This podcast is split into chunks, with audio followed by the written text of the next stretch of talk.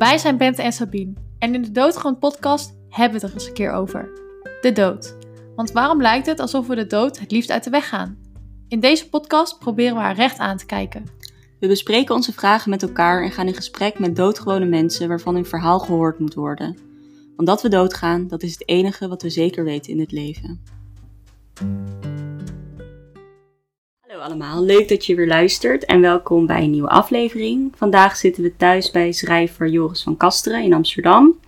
Joris is naast schrijver, dichter en journalist ook de coördinator van de stichting Eenzame Uitvaart, waarbij hij het levensverhaal opmaakt van mensen die eenzaam sterven. Welkom. Dankjewel. Ja, jullie welkom. Ja, precies. We zitten Ja, bij jou op de bank. Zou je meer eh, kunnen vertellen over je werk bij de stichting Eenzame Uitvaart? Ja, ja, ik ben dus in, in principe gewoon schrijver van, van beroep. En mijn voorganger bij de, de stichting, dus de eerdere coördinator, was Frank Starek. Hij heeft het opgezet in Amsterdam. En het komt er eigenlijk op neer dat ehm, mensen die overlijden, nou dat zijn er eh, in Amsterdam een heleboel natuurlijk, zoals je kan begrijpen. Die worden natuurlijk doorgaans gewoon door familieleden eh, ja, uitgeleide gedaan en dat wordt geregeld en of vrienden. Maar het gebeurt helaas ook dat er mensen zijn die, die sterven zonder dat er eh, nog bekende of familieleden zijn. Of vaak zijn er nog wel familieleden, maar daar is er geen contact meer mee, om wat voor reden dan ook. En het was dus vroeger zo dat dat gebeurt ongeveer, ja, het wisselt een beetje, maar tussen de 15 en 20 keer per jaar. Dus het is wel echt heel uitzonderlijk. Hm. Ehm, maar En dan, dat in Amsterdam dan? Alleen in Amsterdam, ja, ja, precies. ja. Oké. maar dat is ook meteen een kanttekening, want heel vaak wordt er wel bijvoorbeeld op het allerlaatst één neef in Oost-Groningen of zo bijvoorbeeld nog gevonden door de Mhm. gemeente. En dan zegt hij, oh dan kom ik wel. Ah, dus ja. dat wil, maar dan is die persoon in feite natuurlijk net zo eenzaam eh, ja, geëindigd als iemand waar eh, tenslotte niemand gevonden wordt. Dus het is, als je zeg maar eenzaamheid in kaart wil brengen of zo, dan is dat ook niet per se een hele goede graadmeter. Maar het zegt natuurlijk wel iets. Maar vroeger ging het bij, in dat soort gevallen, want de gemeente heeft dan de plicht om zo iemand te begraven. Eh, en ja, dan ging iemand gewoon eh, van het eh, ja, uitvaartcentrum ehm, rechtstreeks de grond in. Dus dat was geen ceremonie of, of iets. En ja, dat, dat is natuurlijk voor niemand prettig. En het is ook niet een hele humane manier van eh, afscheid nemen. Tegelijkertijd gebeurt dit in de meeste, meeste gemeenten in Nederland gewoon zo, zoals ik nu zeg. Of mensen worden gewoon verbrand, gecremeerd, terwijl officieel mag dat niet eens.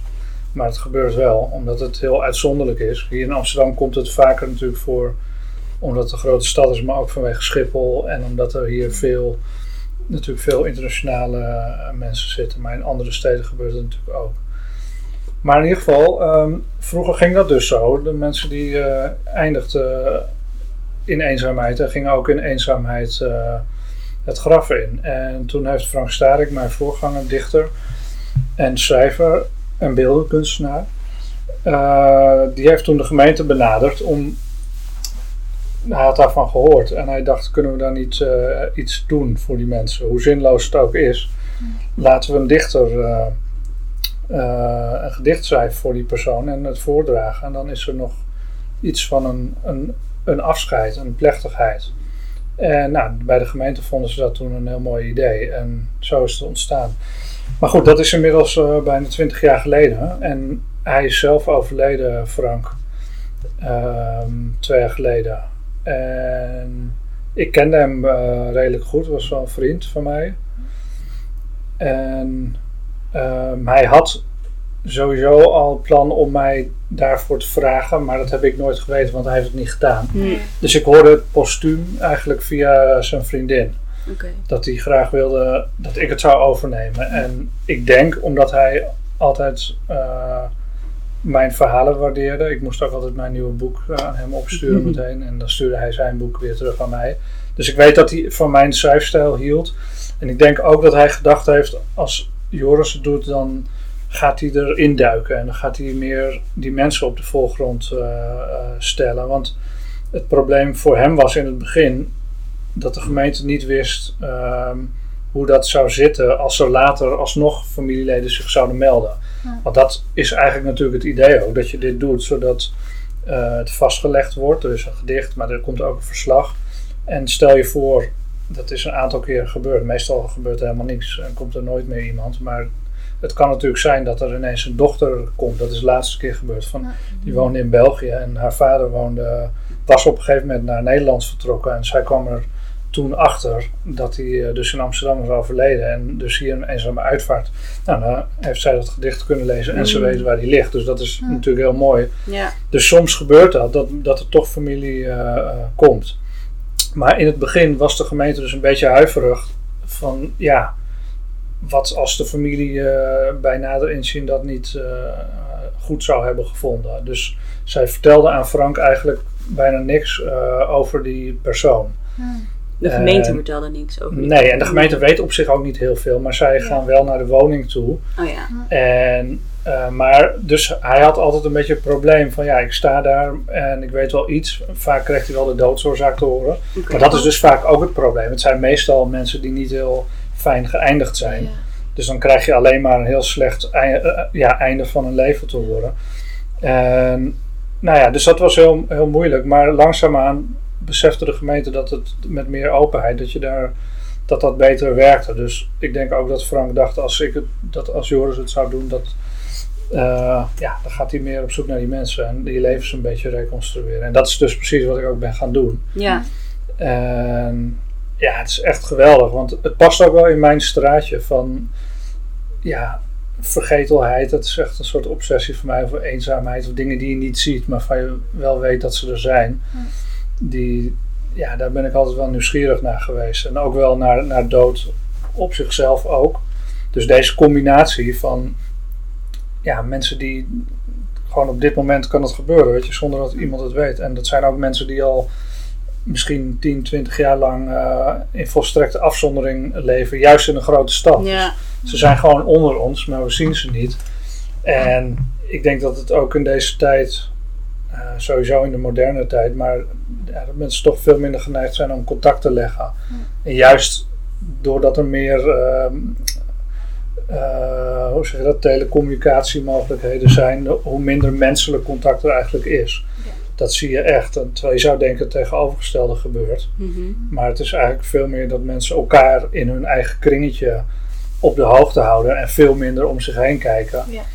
En nou, nu met corona natuurlijk helemaal. Van wie gaat er nu nog eh, een bedelaar een munt geven, om maar één ding te noemen. Of wie gaat nu nog even aanbellen bij eh, iemand die misschien oud is. En ja, de- ik, heb, ik zie het wat dat betreft heel somber in. Dus het, zeg maar, het menselijk contact onderling is, is echt ehm, eh, ja, aan het afkalven. Dat is in de westerse samenleving dan. Ja. Nou ehm, ja, dus dat is een beetje het verhaal. Dus eh, ik kreeg het postuum te horen, wil je dat doen? En ik dacht, ja, dat, dat is een obsessie voor mij. Want ik kan, ik kan ineens die eenzaamheid ook echt zien. Ja. Dus ik Ja. heb meteen gezegd, ik ben met de gemeente, met de mensen van het TRUP, zo heet dat bureau, die komen dan in actie en die moeten dan, als er een woning is, want er is niet altijd een woning, eh, dan moeten ze ehm, daar naartoe om te kijken, heeft diegene misschien nog een miljoen op zijn bankrekening staan. Nou, Dat gebeurt nooit. Ik had wel Mhm. laatst hadden we drie ton bij iemand. Dat Echt, is ook, hè? ja. Oh. Maar meestal zijn het mensen juist met schulden eerder. Ja, maar. In ieder geval, de gemeente moet natuurlijk die uitvaart ook betalen. Dus ze kijken altijd, is er nog iets te halen? Zo simpel is het natuurlijk ook weer. Want zijn dat mensen die dan eh, vaak overlijden in hun huis? Of, want ik kan me ook voorstellen dat er misschien... eh, ja, gewoon dat de mensen echt worden gevonden letterlijk ergens. Dat kan ook. Eh, Vaak is het in een woning. Want, ja, want, de- de- niet per se, maar ja, toch veel mensen sterven thuis. ja. Eh, dat is in ieder geval de meerderheid. Maar het gebeurt natuurlijk ook dat iemand in het ziekenhuis terechtkomt en daar overlijdt. Dat is de laatste die ik had. Was, die is inderdaad, nee, die is in, uiteindelijk naar een hospice nog gegaan. Hm. En die had trouwens geen woning hier. Dat, dat was helemaal een bizar verhaal. Maar, eh, maar ja, meestal is het, is het inderdaad thuis. ja. En, ehm, want die mensen worden dan denk ik pas na een tijd gevonden ook. Ja, ja. Maar zie jij die mensen dan ook nog of zo? Of jij hoort dan Nee, dat dat dat- er is? En Ik dan... ga wel naar de woning en dat is niet smakelijk natuurlijk. Nee. Want zelfs als het lichaam weg is, dan eh, is het natuurlijk heel smerig nog. En soms zijn die huizen sowieso al vervuild. Ja. Van mensen die ja, gewoon eh, de- zijn gaan hamsteren of die zichzelf niet meer verzorgden. Ja. Maar er is niet, als, je, als ik moet zeggen, dat wordt heel vaak gevraagd, wat is nou de gemiddelde eenzame eh, dode? Ja, die is er eigenlijk niet. Maar het merendeel is wel, denk ik, een wat oudere man zonder kinderen of kinderen die niks met hem te maken meer willen hebben, maar heel vaak geen kinderen, eh, geen ouders meer. En, of, of familie waar de band, ja, het contact mee is verbroken, om wat voor reden dan ook. Maar dat, ja, dat is het toch ja, vaak wel. En zo iemand kan ook, en vaak hebben ze nog wel, vaak hebben ze toch gewoon ook gewerkt, hebben ze pensioen, hebben ze toch nog wat geld. Dus ze kunnen behoorlijk lang in die woning liggen zonder dat iemand het merkt. Totdat het dus, zoals bij de ene na laatste, letterlijk door het plafond heen komt. En Oh. dat de onderburen eh, iets in de gaten krijgen. Maar maar ja, maar dat is wel een typisch voorbeeld van dat mensen ja, elkaar. Want dat, dat, is- dat is gewoon een portiekwoning was dat. Ja. Met, met één ingang voor drie woningen. En dan kan dat blijkbaar toch gebeuren. Dat mensen het niet in de gaten hebben dat die man al, eh, al twee maanden niet meer buiten is geweest. En vind je dat dan eigenlijk ook zielig? Ja, dat vind ik wel zielig, ja. Maar wa- wat ik probeer te doen. ehm, dus als stel dat er een woning is, dan ga ik altijd mee als zij er nog naartoe eh, gaan. Met de Maar- gemeente ga je dan? Ja, met de mensen die, eh, nou, dan echt met maskers op en alles. Hmm. Ehm, ik ben ook wel eens in hele schone woningen geweest. Dat was ook een hele aparte ervaring van een vrouw in Amsterdam Noord. En het was gewoon net of ik bij mijn, ja, mijn oma als het ware binnenkwam. En Heel netjes. En dat je Mm. echt dacht: oh, wat doe ik hier? Ik, ik schaamde me echt dat ik daar was. Maar ik probeer dan om een beeld te krijgen van die woning en daarmee van de persoon. Ja. En dat moet ik heel snel doen, want zij zijn ook snel op zoek naar rekeningafschriften, andere spullen. En ja, het liefst heb ik, en ik ga later terug, ga ik bij de buren aanbellen. En, want dat is iets wat de gemeente niet kan en de politie ook niet. Die kijken alleen in de basisadministratie, dus die schrijven familieleden aan als er niemand gevonden wordt. En ehm, ja, die gaan niet bij de buren vragen van, goh, wat was dat voor iemand? En ik heb dus een paar keer gehad dat dat ik dat deed en dat bleek dat die persoon in kwestie eh, nog een contact had verderop in de straat of verderop in het gebouw. En dat die alsnog kwamen. Dus dat, ja, nee, maar ik vind het natuurlijk is, is het zielig, maar ik pro, wat ik, dat probeer ik dan natuurlijk even uit te schakelen. Want ik wil zoveel mogelijk niet alleen dat ellendige einde van iemand, wat vaak echt ellendig is, echt gewoon de meest gruwelijke dingen die je maar kan voorstellen. Iemand, eh, of het al- alcoholisme is, of, of gewoon totaal obese mensen die niet meer alleen nog maar eten bestelden. Maar ik probeer altijd te kijken van hoe was het vroeger? Had hij een, want ergens heeft hij een verkeerde afslag genomen, die Ja. persoon. En dus ik kijk heel, met de mensen van de gemeente mee van heeft hij pensioen van wat? Oh, dan heeft hij daar gewerkt. Of ik zie foto's eh, eh, of eh, diploma's. Of, ik zoek gewoon altijd, is er werk geweest? Is er, Ja. waar zijn de aanknopingspunten? En nou, dat lukt bijna altijd. En dat is natuurlijk mijn voordeel, dat ik mee mag, dat ik in functie ben. Terwijl, ja, zeg maar gewoon als schrijver zou ik zo'n onderwerp zou ik al helemaal geweldig hebben gevonden om daar iets mee te doen. Dat heb ik ook gedaan eh, vroeger. Ik heb over vergeten schrijvers geschreven, om maar wat te noemen. En, en ja, ook wel eens over iemand die heel lang dood in zijn woning had gelegen. Over die man van, van mijn boek, wat jullie geloof ik nog gelezen hebben. Moeders lichaam, die het, zijn dode moeder in huis houdt. Maar dat zijn allemaal dingen die je achteraf pas kunt reconstrueren. En nu, met dit, kan ik mee. Ja. En sta ik er ineens middenin. En dan wordt die eenzaamheid is echt zichtbaar. Ja. Want je bent in een soort biotoop van iemand die, waar niemand kwam. Hmm. En normaal gesproken blijft dat natuurlijk altijd onzichtbaar. Ja. Dus voor mij als schrijver is het tegelijkertijd ook weer een soort goudmijn. Dus dat zielige, ja, maar ik, voor mij is het tegelijkertijd ook wauw. Ja. Wat een materiaal. Kijk, ik heb hier gewoon een heel leven wat ik, Ja. wat ik ja, kan beschrijven. Dat, dat, en dat voelt ook beter als je, zeg maar, een aantal dagen later sta ik met die, bij die kist, weet je wel. En ik Ja. moet ook de muziek uitkiezen. En dan vind ik het prettiger dat ik geprobeerd heb om iemands leven te doorgronden dan wanneer Ja. ik eh, ja, dat niet weet. Ja. En die, dat wat je eerder noemde, een soort obsessie voor die, die eenzaamheid en vergetelheid, zei je, geloof ik. Ja, Wat, wat maakt, wat is dat, waarom is dat zo fantastisch volgens jou? ja omdat we natuurlijk allemaal, ten eerste allemaal doodgaan. En Mm. ten tweede om, omdat we uiteindelijk ook allemaal vergeten zullen worden. De Mm. ene wat sneller dan de andere waarschijnlijk. Maar ja, die, die vergetelheid heeft mij altijd wel een beetje eh, geobsedeerd. Want het maakt natuurlijk ook van wa- waarom is iemand nu beroemd? Wat, wat maakt iemand nu, of als schrijver, weet je, waarom is een bepaalde schrijver nu waanzinnig populair en waarom eh, kent diegene, of over, over 30 jaar, misschien is het een totale vreemde. Het, zegt ook heel veel over het leven, over hoe, ja, in wat voor soort waan we ook leven. Ehm, ja, die vergetelheid die boeit mij eh, om een of andere reden heel erg. Misschien is het ook een soort angst natuurlijk. Dat je Ja. zelf niet, zeker als schrijver is dat natuurlijk, ja, je moet toch je, je, je boeken zien te verkopen en eh, een beetje in de aandacht eh, blijven. Maar tegelijkertijd, dat onzichtbare, dat heb ik ook denk ik als kind wel gehad. Dat ik juist liever aan apart zat en liever aan het observeren was dan dat ik ik voelde me nooit prettig als deelnemer. Ik, was, ik heb echt een hekel aan groepen ook. Ik ben helemaal niet mensen schuw of zo, maar dat was ik vroeger wel een beetje, denk ik. Dus dat, dat zit ook wel ergens in me. Ik heb ook wel een soort, altijd een soort van fantasie dat, ja, een soort van als kluizenaarschap, weet je, dat dat geweldig zou zijn. Mm. Dat je dan je met je boeken omringt of met je muziek of met films en, en dat je gewoon de wereld buitensluit en dat je...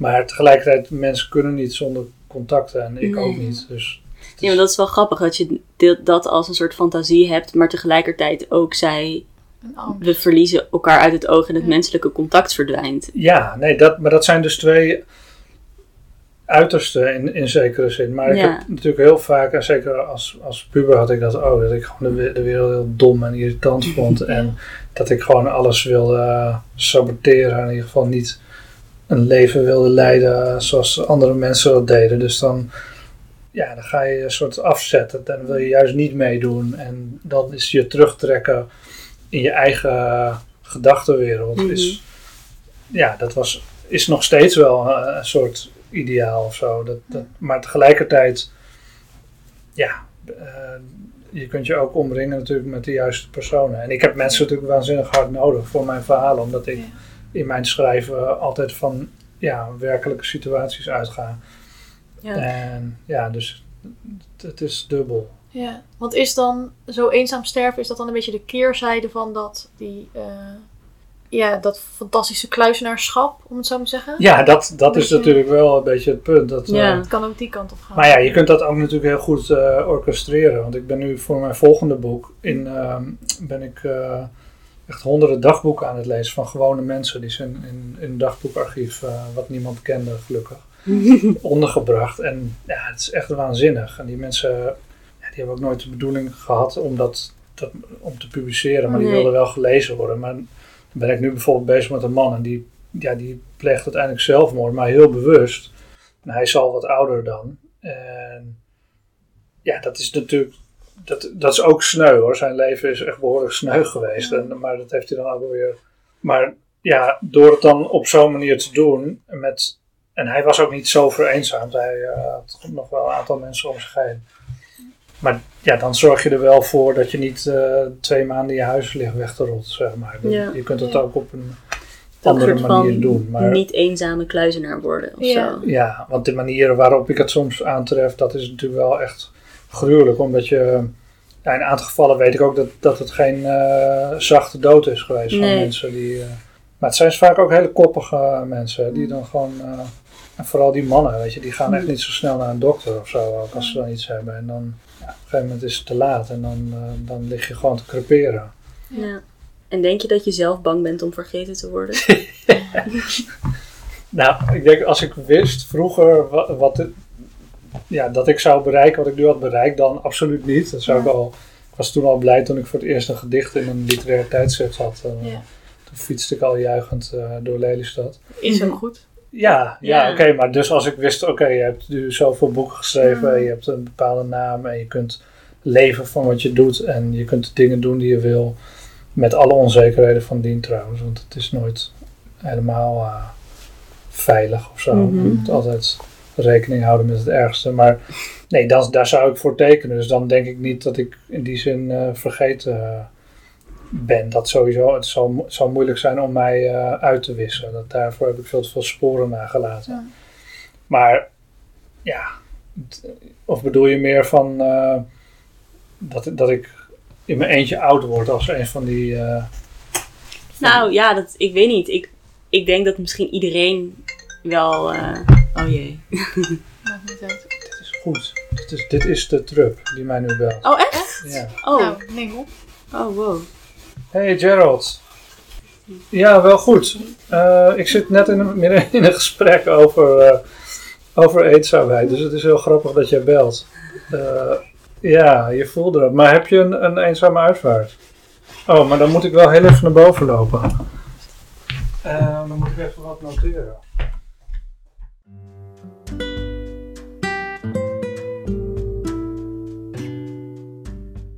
Joris is weer terug van zijn telefoongesprek.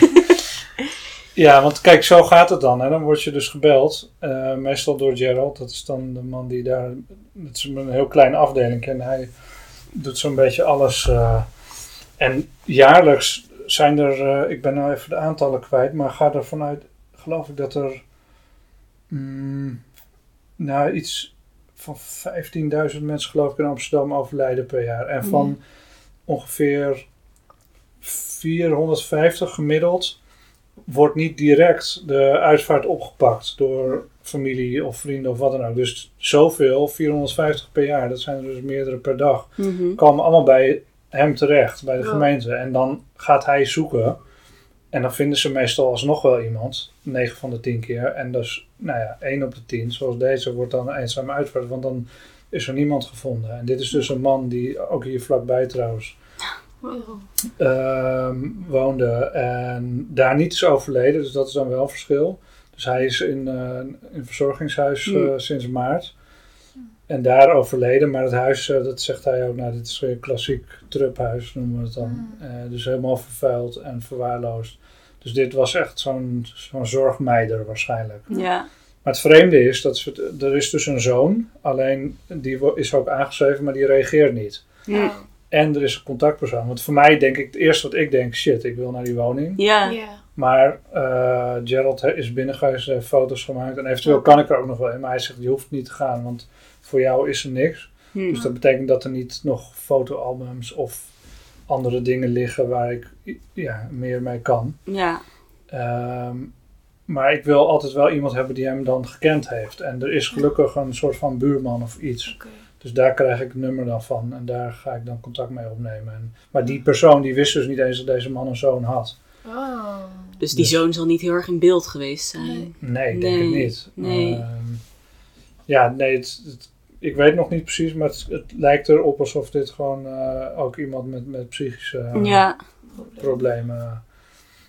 Maar zo iemand komt dus wel gewoon in een verzorgingshuis. Ondanks dat hij... Ja, maar ik denk dat hij dan op een gegeven moment dat, dat de- via de huisarts of zo is gegaan, dat ze echt hebben gezegd, nou nu eh, gaat het niet meer. Misschien Ja. is hij ook eerst opgenomen in het ziekenhuis geweest. Ja. Dat weet, dat, daar kom ik allemaal wel achter nog via die, die contactpersoon. Of tenminste, die, die buurman, die weet dat waarschijnlijk wel. Ja. Mm, en dan zeggen ze vaak van, als je dan een hele slechte staat bent, dan gaan ze je niet terugsturen. En het kan best zijn dat Mm. hij, het was een kostverloren kader, dus waarschijnlijk ook een bovenwoningje of zo. Dus als De iemand ook niet meer de trap, ja. Ja. En dan sturen ze je naar, de- ja, dan moet je Ja. naar een verzorging of zo. Hm. Ja, maar goed, het is wel, eh, wel sneu natuurlijk. Ja. Maar wel- hoe toevallig dat Ja. dat nu gebeurt. Ja, wow. Nou ja, het gebeurt bij mij ongeveer eh één à twee keer per maand. Maar ik word ook Ja. wel eens gebeld en dan, eh, ja, dan zetten we het al in gang. Maar dan wordt er alsnog ineens iemand gevonden. Dus daarom zeg ik, het is ook... Die cijfers die zeggen ook niet alles. Nee. Ja. Wat, mij, voor mij, wat ik heel erg eh, chockerend vind, is dat aantal van 450 Ja. gemiddeld. Van, dus ja, Ja. als een van ons eh, overlijdt of zo, ja, dan hoeven we, hoeft de gemeente daar natuurlijk niet aan te pas te komen. Nee. Maar ja, dat, en dat dus op dat aantal van die vijf, ja, daarom is het wel 15.000. Want ik had het zo berekend dat het bijna 1 op 10 is van Ja. alle sterfgevallen Ja. in Amsterdam, die dus niet direct eh, Hm. opgepakt wordt. En wat dus wel duidt op eenzaamheid. Ja. Of in ieder geval op, op isolement. Mhm. Ja. En denk je dat, dat, dat die mensen eenzaam sterven, dat het eigenlijk meer een... Dus zoals je in het begin zei, eh, dat we in de maatschappij steeds minder echt verbinding met elkaar hebben. eh, Ja, dat, dat, het veel online is. Denk je dat dat, zeg maar, dat het een probleem is van de maatschappij dat dit er is? Of denk je dat dit er sowieso is? Ja, het is wel een feit dat vroeger mensen meer verbonden waren, omdat Ja. ze gewoon fysiek ook van elkaar afhankelijk waren. Ik heb laatst, eh, ja, ik heb best wel veel gelezen over eenzaamheid als fenomeen. In, in Engeland is er een speciale minister ook voor. En dat Hm. wordt ook wel eh, het lepra van de, het is het 21ste eeuw genoemd. Omdat het, ehm, ja, je kon vroeger zeg maar, en daar heb ik het over meer dan anderhalve eeuw geleden, kon je ook moeilijk alleen zijn. Wel als je echt terugtrok. Maar mensen waren veel meer gemeenschappen. Ja. En je, je moest ook deel uitmaken van iets. Het was moeilijk om zeg maar ongezien eh, Ja. te blijven. Maar nu, eigenlijk is zeg maar individualiteit of alleen zijn, is eigenlijk een soort luxe. Zo, werd het, zo is het begonnen. Dus dat, dat je telefoon had, ja, dan kon je op afstand kon je dingen regelen. Dan hoefde je niet meer persoonlijk contact te maken. Dus dat is al een eerste stap geweest. Of de, of de, hoe heet dat, de telegraaf en telegrammen en dat soort. eh, en, maar dat is natuurlijk steeds meer geworden, waardoor je eigenlijk het fysieke contact wordt, wordt daardoor minder. Mhm. Maar ja, mensen blijven toch eh, groepsdieren en, eh, of primaten die met, in, in groepsverband leven. Dus dat, het heeft natuurlijk heel veel effecten ook op. Als je zeg maar, zoals deze man misschien, of, of anderen die eenzaam sterven. Dat wordt wel eens vergeleken met dat, ja, dat je als het ware verstoten bent uit de kudde. Ja. Dus er komt een soort van oerstress uit bij mensen die, die geen aansluiting meer hebben, waardoor je ook eh, eerder sterft. Het schijnt heel ongezond te- in die zin Mm, ook te zijn. Ja, omdat het gewoon niet een natuurlijke eh, manier voor een mens is, blijkbaar, om te leven. Ja. En, maar tegelijkertijd zijn er dus ook heel veel mensen zoals ik, die juist Mhm. eh, daar, daar, ja, afzondering. Maar dat is dus iets anders dan Ja. definitieve eh, isolatie. Dat, Ja. dat is wel een verschil. Ja, dat is misschien dan ook dat je je bewust afzondert in de wetenschap dat er nog wel mensen zijn. Ja, of dat ik zonder me af om een boek te schrijven. Dus dat- Ja. Of, of omdat ik eh, even geen gezeur aan mijn hoofd wil. Maar ja. dat wil niet zeggen dat ik eh, nooit meer iemand wil zien Nee, natuurlijk. Dat, precies. en dat is bij die mensen, ja. En, en je gaat je natuurlijk ook raarder, vreemder gedragen. Zeker als je al aanleg hebt. Ja. Voelt je ook anders misschien? Ja, en, je, en als je je niet goed meer kleedt en je ziet dat mensen je gaan ontwijken. Ja, dat wordt dus gewoon echt een spiraal. Mhm. Dus dat, ja, dat zie je heel vaak. En ja, hoe raarder jij je gedraagt, dat wordt, dat wordt natuurlijk ook afwijkend gedrag is ook eh, iets wat veel meer opvalt nu. Omdat mensen zijn kuddedieren en als jij niet meer aanhaakt bij die kudde, ja, dan Mhm. de kudde interesseert zich gewoon niet zo gauw voor jou. Nee. Het is ook wat, er is nu natuurlijk heel veel zichtbare populariteit. Want iemand, je ziet gewoon meteen hoeveel volgers iemand heeft. Precies, dat, dat wordt heel, eh, ja, dat is heel hard en, Ja. en duidelijk. eh.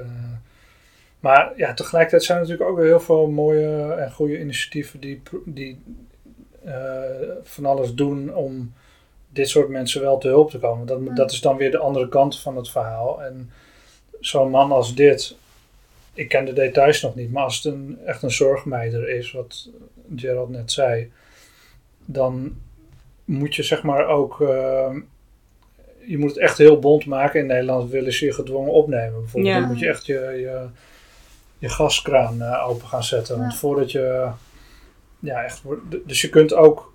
Je kunt zelf ook behoorlijk onmogelijk zijn. Ik wil ook niet die mensen alleen maar als slachtoffer of zo neerzetten. Maar Dat er ook een bepaalde vorm van verantwoordelijkheid ja. bij die mensen zelf ligt. Ja, natuurlijk. Dat Ja. sowieso ook. Maar mm, ja, elk geval is anders. Daarom Ja. vind ik het lastig om er ook weer iets algemeens over te zeggen. Maar, ik- maar dat zullen jullie ook wel merken. De, gewoon de ja, directe betrokkenheid bij mensen om jou heen. Bijvoorbeeld waar jullie wonen, dat weet ik niet. Maar dat, dat, ja, vroeger had je alleen zeg maar, de mensen die je zag direct om je heen. Dus daar heb je dan ook veel meer een band mee. En nu kun je gewoon met iedereen contact leggen, zelfs als ze niet in je buurt zijn. Dus Ja. wat heeft dat Ja. voor effect op die mensen om je heen? Ja. Mm, Die dat niet hebben of die daar niet aan meedoen. Of...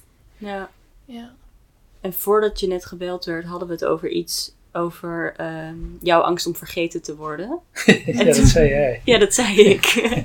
Aangeprate angst. Aangepraat angst om vergeten te worden. Nee, nee, volgens mij zei ik toen van volgens mij heeft iedereen wel een bepaalde angst om vergeten te worden. Ja. Maar denk je dat dat dan bij die mensen die eenzaam sterven, ehm, ik weet niet of je daar iets over zou kunnen zeggen hoor, maar dat zij die angst dan niet hebben of dat niet belangrijk vinden of dat het... Ik denk dat het ja, bij de meeste van hen niet zoveel meer uitmaakt, Nee. gezegd. Want ze zijn bij leven eigenlijk al vergeten en dat weten ze natuurlijk ook wel. Ja, En ehm, vaak zie je ook wel dat dat zeg maar met de weinige mensen waar ze dan nog contact mee hadden. Dus, en dat vind ik trouwens wel iets heel moois. Die thuiszorgmensen, dat die, die blijven gewoon komen. Zoals als het echt een totale smeerboel is. Ja. Daar heb ik wel heel veel respect voor. En vaak zijn dat dan echt de laatste, of een huisarts. Ligt eraan, want je hebt trouwens ook hele slechte huisartsen. Maar ja, de mensen die ze hebben, daar hangen ze zich, ja, daar klampen ze zich echt aan vast. Oké. Dat, eh, Ja. Dus ze willen het wel echt niet, zeg maar. Want ik heb ergens ook altijd wel een beetje bewondering voor vreemde vogels of zo. Ja, nee, dan- ik ook. Dat, Ja. dat is mijn fascinatie Ja, natuurlijk ook. Dat zijn wandelende Ja, personages, vaak, ja die mensen. precies. En die, ja, die, die leven een beetje buiten al die, eh, buiten al die influence leven en zo. Ja. Juist iets anders. Ja, Dus dat vind ik wel interessant dat ze dan... Of ze het dan kiezen. bewust doen. Ja, maar dat weet ik dus niet. Kiezen ze ervoor of overkomt het ze meer? Dat weet ik niet zo ik denk wil- dat het, een, dat vaak een proces is van heel langzaam, eh, Ja. dat je een bepaalde richting uitrolt. En het kan ook zijn dat iemand kan natuurlijk ook een, een ongeluk of iets hebben en eh, een bepaalde schade oplopen en ineens veranderen. Maar Ja. Ja, het, is, het, is altijd- het is heel wisselend. Of iemand die gewoon altijd met, met een ander heeft samengewoond en die ene valt weg. Hoe gaat die ander zich redden? Of, Ja. Ja. of iemand maakt iets heel he- heftigs mee. eh, ja. hoe flexibel ben je zelf en hoeveel steun heb je in je omgeving? Mhm. Ja. Ja.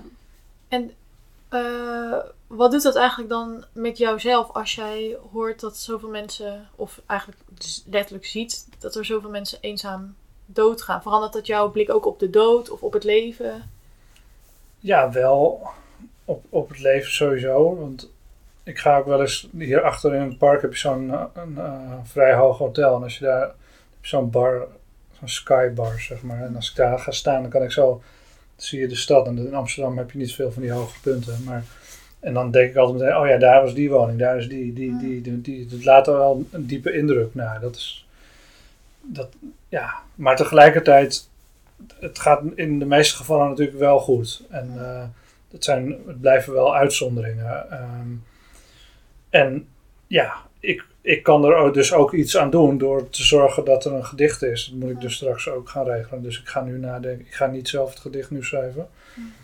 Dus ik ga denken, nadenken welke dichter dit zou kunnen doen. En die moet kunnen. Dus het is ook weer altijd heel geregeld weer. Ja. En ik moet de muziek uitkiezen. Dus het is ook in die zin ja, direct een soort werk ook wat het dan oplevert. Ja, voelt het ook als werk? Ja, nou dat wel. Dat het praktische natuurlijk Ja. wel. Het is wel grappig, want als je zelf ehm, iemand verliest, dan kom je in die regelmodus van de uitvaartregen en dat soort dingen. Ja. En dat heb jij dus gewoon een paar keer per maand. Dus- nou, nee, één, keer, één à twee keer per maand. Ja. zeg maar. Maar die meeste van die mensen die heb ik natuurlijk niet gekend. Dus ik, heb niet, ik ben niet Nee. eh, Nee. verdrietig om, eh, om het verlies van die persoon. Ja. Maar wat wel zo is, als het iemand van mijn leeftijd is of zo, of jonger. Ik heb ook één keer een baby moeten doen. Hmm. dan is het wel, eh, dan komt het wel harder aan, zeg maar. Ja. Want dan sta je, ja, dan sta je daar met die kist. En, maar in dit geval, met zo'n, dit is waarschijnlijk een oudere man ook. Ja. En dan, ja, dan kun je zeg maar wat afgeronder, hoe, hoe lelijk het dan ook geëindigd is, maar in ieder Mhm. geval wel een afgerond leven. En niet, eh, maar ja, de eerste die ik deed was een jongen van 24, die van een flat was gesprongen, een Roemeen. Hmm. En zijn moeder wilde niet komen. En ja, dat is wel gewoon heel kloten als je dan daar, Ja. daar voel je niet, niet fijn bij. eh, of je hem nou gekend hebt of niet. Maar, en laatst was er ook weer een Roemeen, die was ook nog jong. Eh, dus dan is, dat vind ik altijd wel anders dan. Maar tegelijkertijd, omdat ik erover kan schrijven, geeft het, dat geeft ook weer een heel fijn gevoel. Want in die Ja. zin probeer ik het ook gewoon als materiaal dan maar te zien. Mhm. En dan maak ik een mooi verhaal. Dat is dan ook meteen een- weer een monument voor die persoon. Zo probeer Ja. ik het dan te zien. Ja. het leven van die persoon wat meer waarde nog of zo, toch? Ja, in zekere zin wel. Want eh, Ja. als ik dit niet zou eh, optekenen, ja. Wat dan? Weet je, dan laat iemand helemaal niks na. Dan, Mhm. Mhm. ja.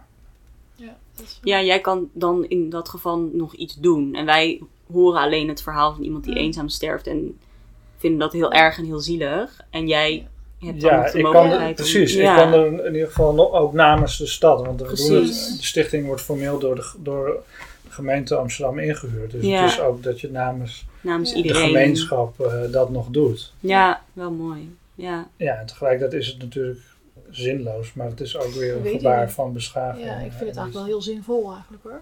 Toch? Ja, nou ja, Ja. ik, ik zeg Ja. dat altijd om een beetje in te dekken, omdat er ook mensen zijn die het totaal belachelijk vinden. Echt waar? Ja, dat hoor je wel eens op internet, lees je wel eens dingen over. Nou, het ligt eraan wat je als zinloos en zinvol definieert. Want in principe gaat er niemand slechter van slapen of jij dat nou wel of niet Nee. doet. En maakt het voor mijn persoonlijke leven niks uit. Maar Nee. Als je het uitzoomt, vind ik het wel inderdaad een teken van beschaving. Om dat wel te, dat vind ik dan weer wel heel zinvol. Ja. Ja, Nee, dat vind ik ook. Maar, ja. Ja. nee, maar de dichter krijgt een kleine vergoeding en ik als coördinator krijg ook een kleine vergoeding. Mhm.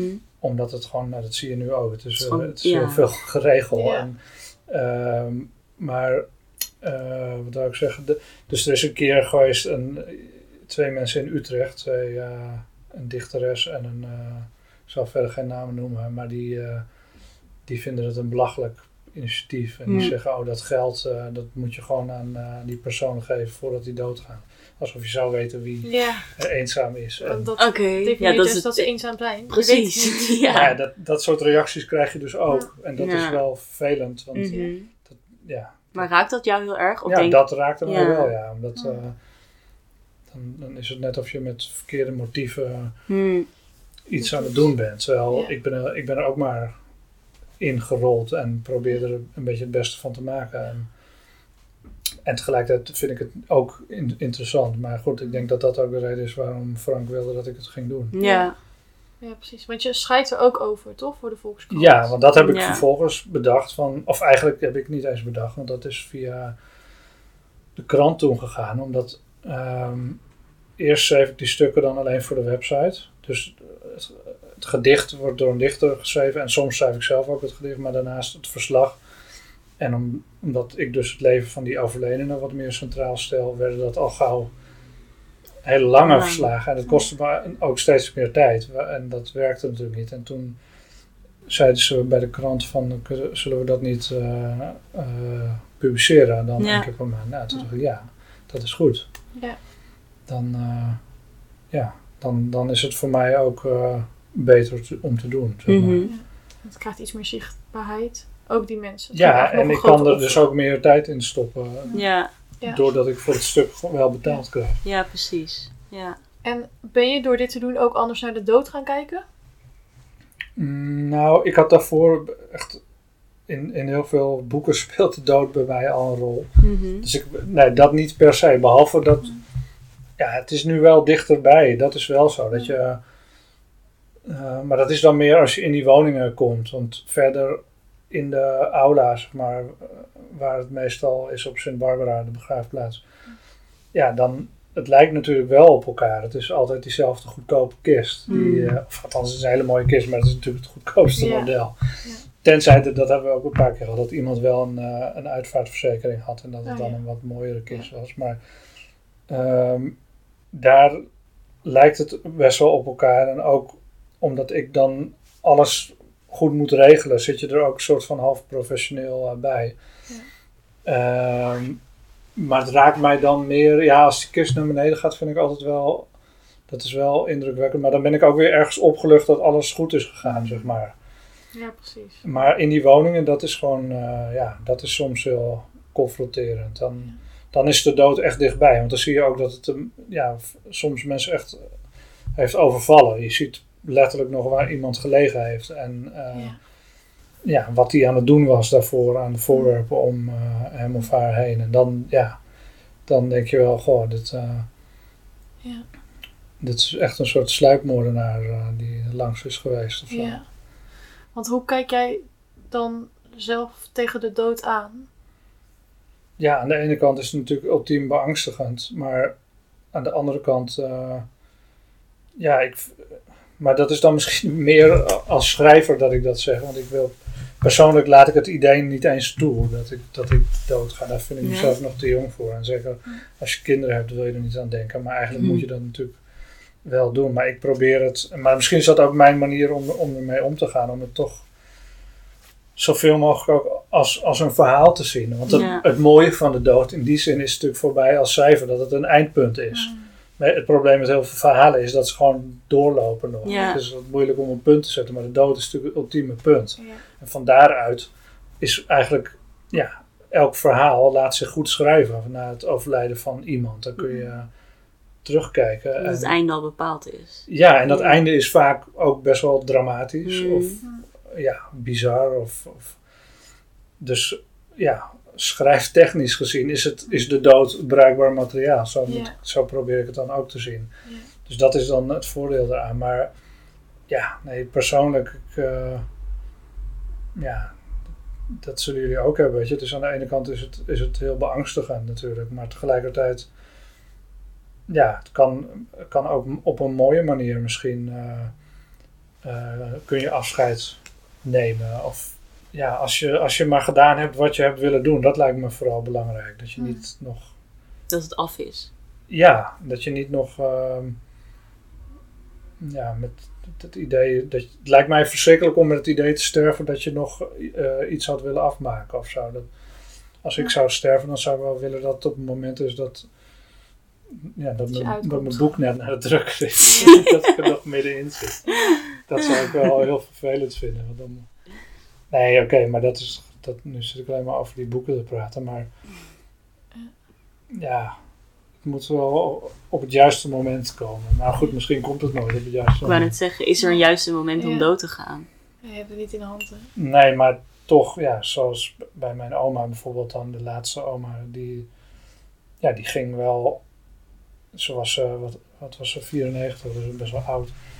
Maar ja, dat, dan zie je dat wel echt aankomen, zeg maar. Mhm. En dan kun je er ook op voorbereiden. En zei, oh, dat is natuurlijk beter dan wanneer, eh, ja, zoals in jullie situatie misschien ook, dat het eh, zo onverwachts komt, dat je ja, dat je dat gewoon helemaal niet had verwacht. En dat het ook gewoon onrechtvaardig is. En, en mijn grootste angst is natuurlijk dat er iets met mijn kinderen gebeurt. En dat, dat, dat heb je vooral als ze, nog, als ze jong zijn. Ja.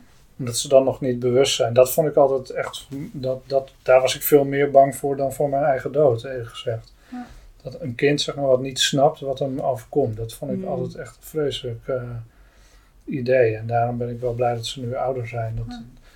En niet, dat je natuurlijk nog steeds niet dat ze doodgaan. Maar je weet wel, oké, ze hebben nu in ieder geval zelf een soort begrip van wat het leven is. En, ehm, Maar denk je dat dat dan... Want het lijkt mij eerlijk gezegd ook nog best wel fijn als ik niet echt zou weten dat de dood er is en het er ineens is. En dan...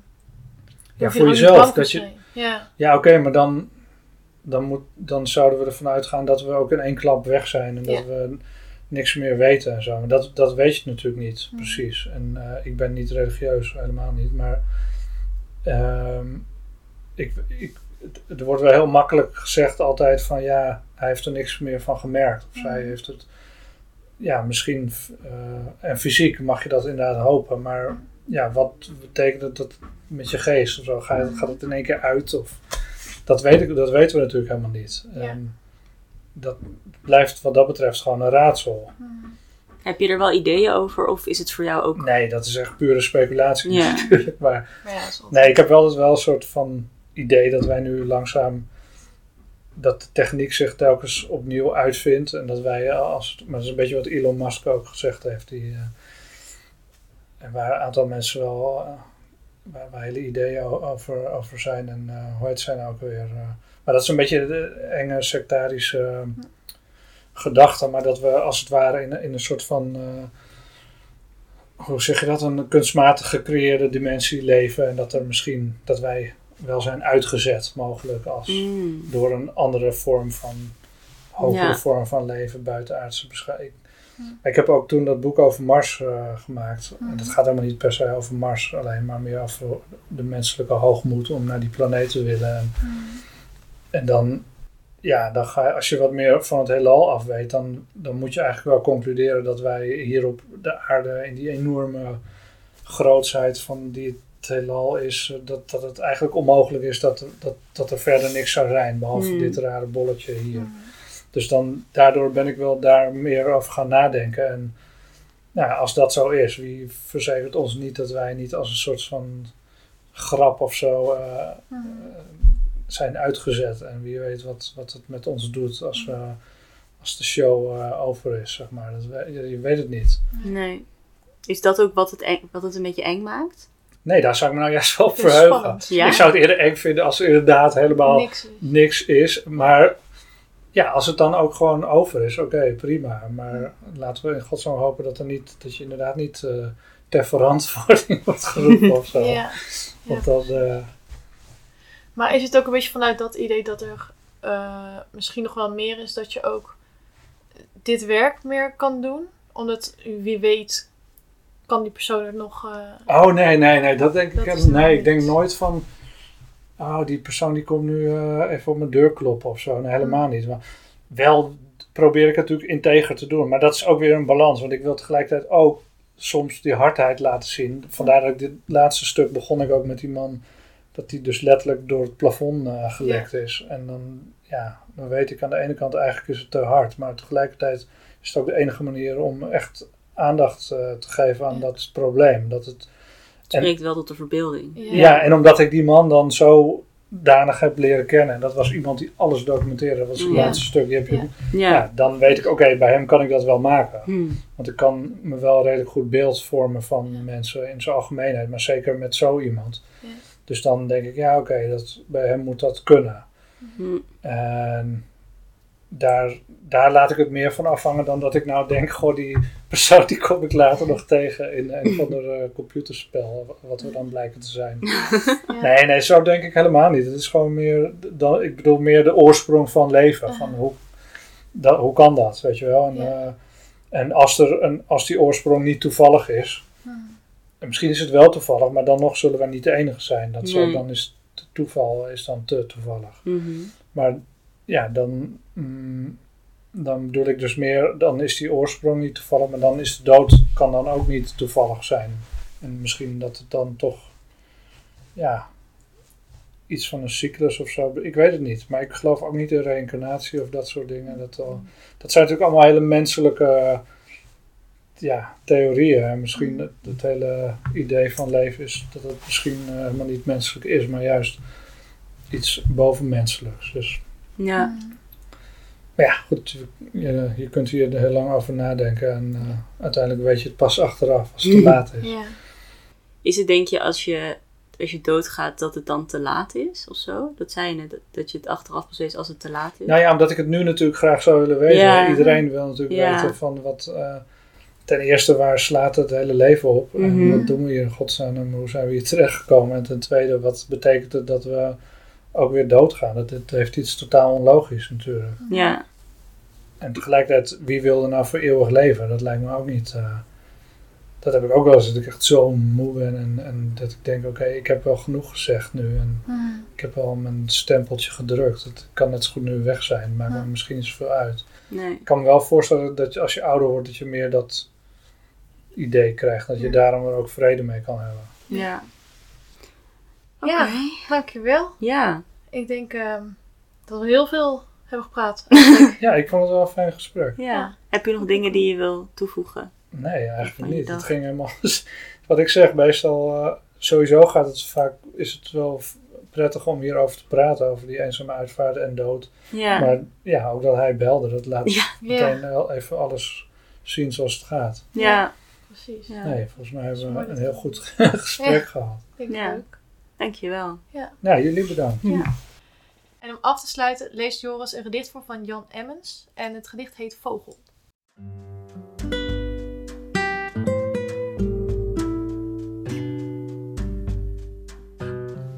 De bomen kregen een betekenis die ze nog zacht gebarend wilden weren. Maar het noodlot was niet meer te keren. Een vogel streek klapwiekend in de wildernis van takken neer. En nu hij roerloos zit, het licht wordt zo benauwend wit, denk ik aan dood, verrotte geur van blaren. Hetzelfde zijn op steeds dezelfde plaats. Hoe komt wie vliegt ooit tot bedaren? en wie niet vliegt ooit van zijn plaats.